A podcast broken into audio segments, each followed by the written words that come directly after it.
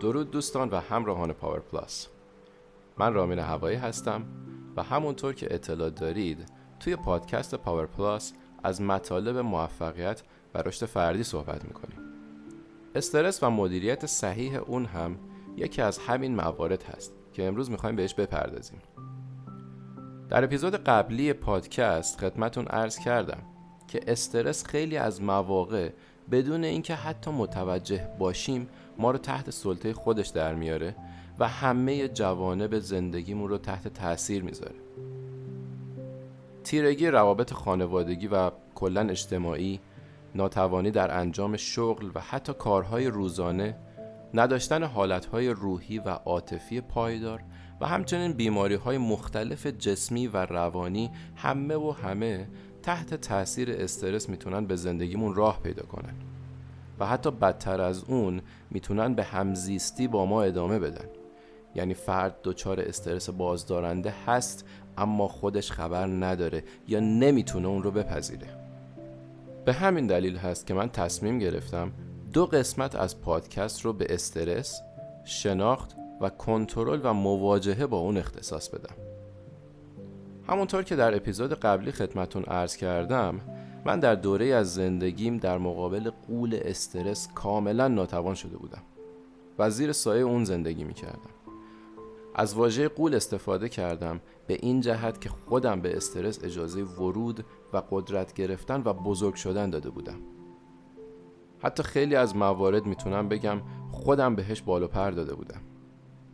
خب چه اتفاقی افتاد؟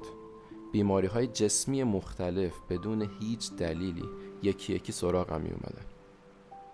مثلا برای مشکل معده‌ای که داشتم پیش بهترین متخصصا رفتم. چندین آزمایش و اندوسکوپی انجام دادم ولی هیچ دلیل خاصی برای این مورد پیدا نشد.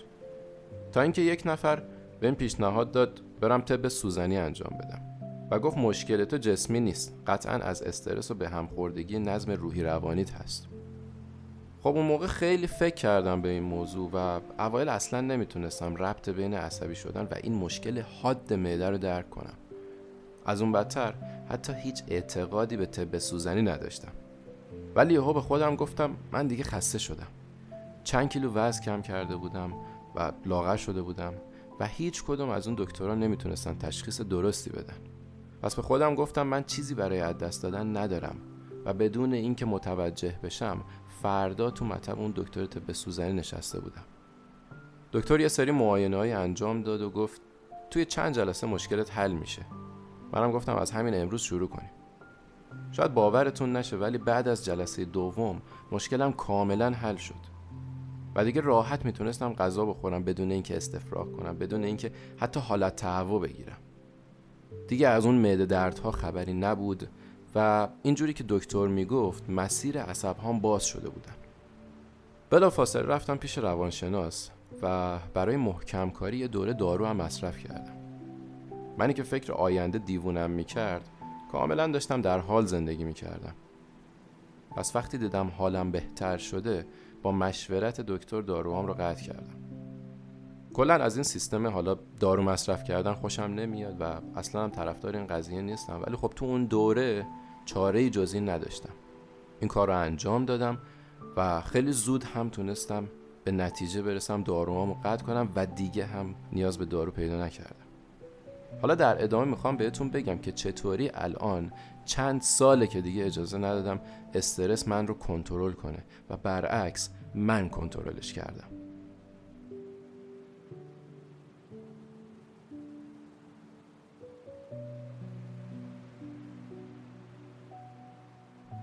ببینید عوامل و محرک‌های خیلی زیادی هستن که باعث ایجاد استرس میشن.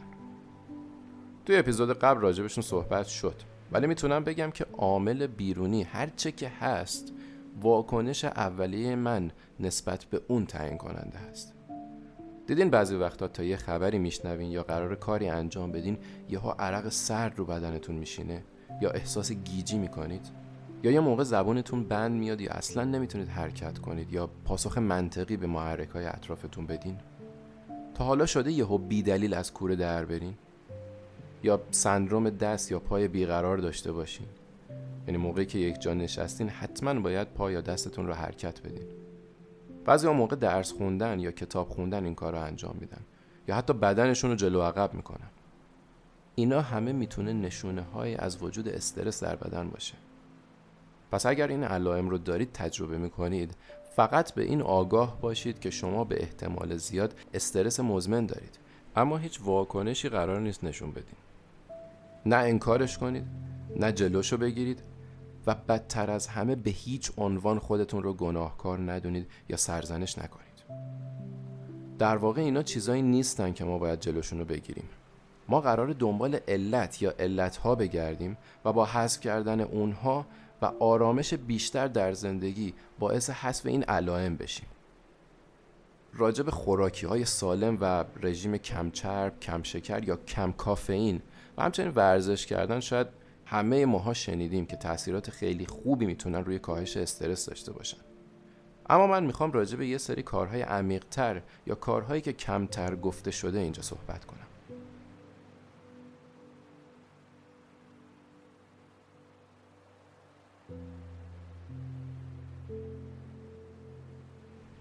گاهی اوقات صحبت‌هایی که با خودمون می‌کنیم خیلی میتونن روی استرس ما تاثیرگذار باشن.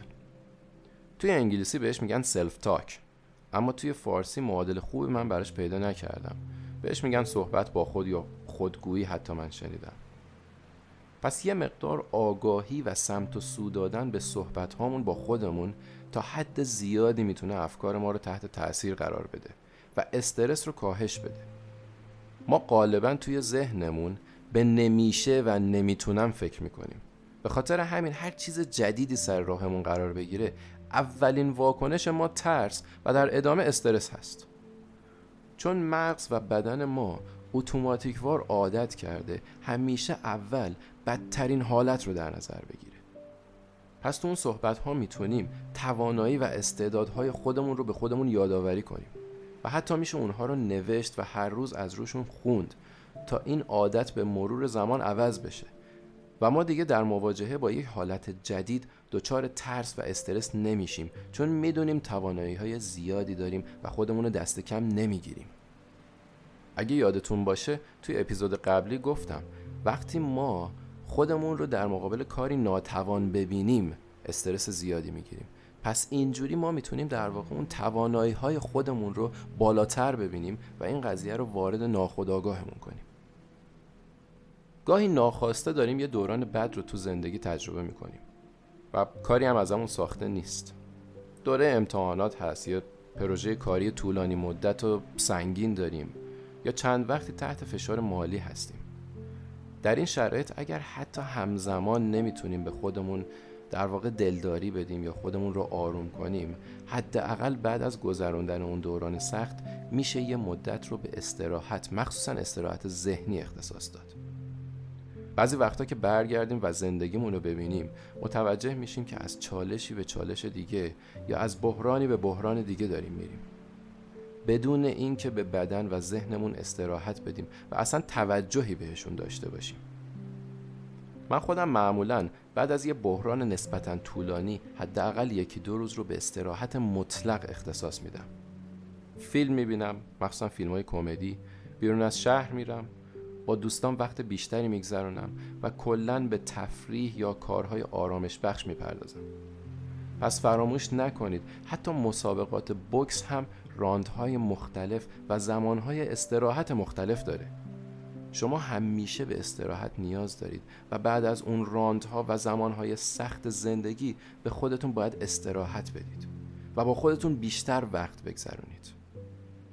من یه قانونی دارم، اونم اینه که من جمعه ها کار نمی کنم و واقعا جمعه ها کار نمی کنم. حتی اگه کار خاصی هم پیش بیاد و حتی پول خوبی هم داشته باشه قبولش نمی کنم.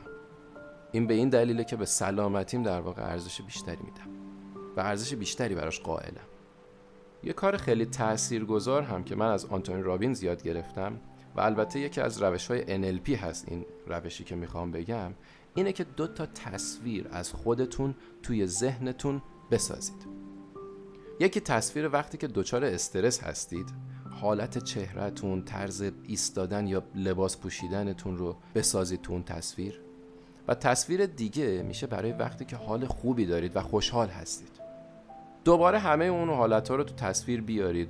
چهره‌تون چه شکلی هست، طرز ایستادنتون، خب معمولاً شونه‌ها صاف هست تو این حالت، و موارد دیگر رو تو این تصویر بیارید. حالا تصویر اول رو کوچیک و کوچیک‌تر کنید و از صفحه خارج کنید و تصویر دوم رو بزرگش کنید تا کل صفحه رو بگیره. اینجوری یه تصویر ذهنی مثبت از خودتون می‌سازید.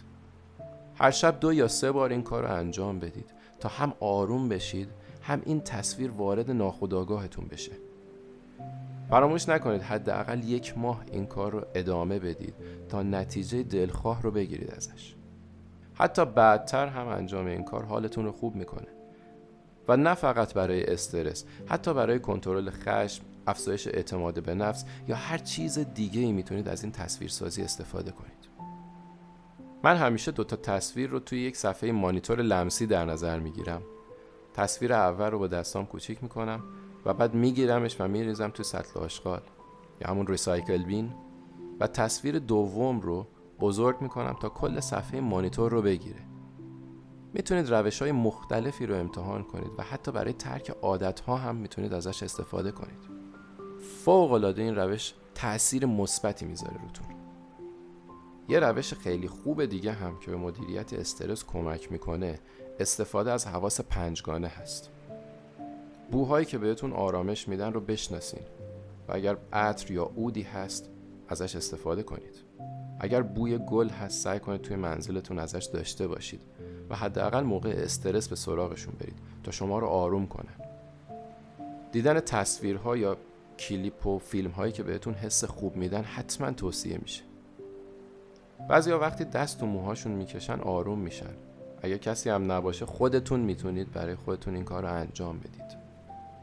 من خودم آب به صورتم میزنم، هم خستگی از تنم در میره، هم آروم میشم. پس در روز چند بار این کار رو انجام میدم. گوش دادن به آهنگ‌ها یا صداهای آرامش بخش مثل صدای طبیعت، صدای آب و پرندگان هم خیلی کمک میکنه. من روی گوشیم همه اینها رو دارم و هر روز بهشون گوش میدم. یه طعم یا یه غذای خاص شاید حس خیلی خوبی در شما ایجاد کنه. ازش غافل نشید. اما اگر شیرینی یا شکلات هست توی مصرفش زیاده روی هم نکنید. پس دیدین که از هر پنج تا حس میشه کمک گرفت و آروم شد. گاهی اوقات فکر میکنیم باید اتفاق خیلی عجیبی بیفته تا استرس رو بتونیم کنترل کنیم. ولی بویدن یک گل هم میتونه برای حال خوب تو همون لحظه کفایت کنه.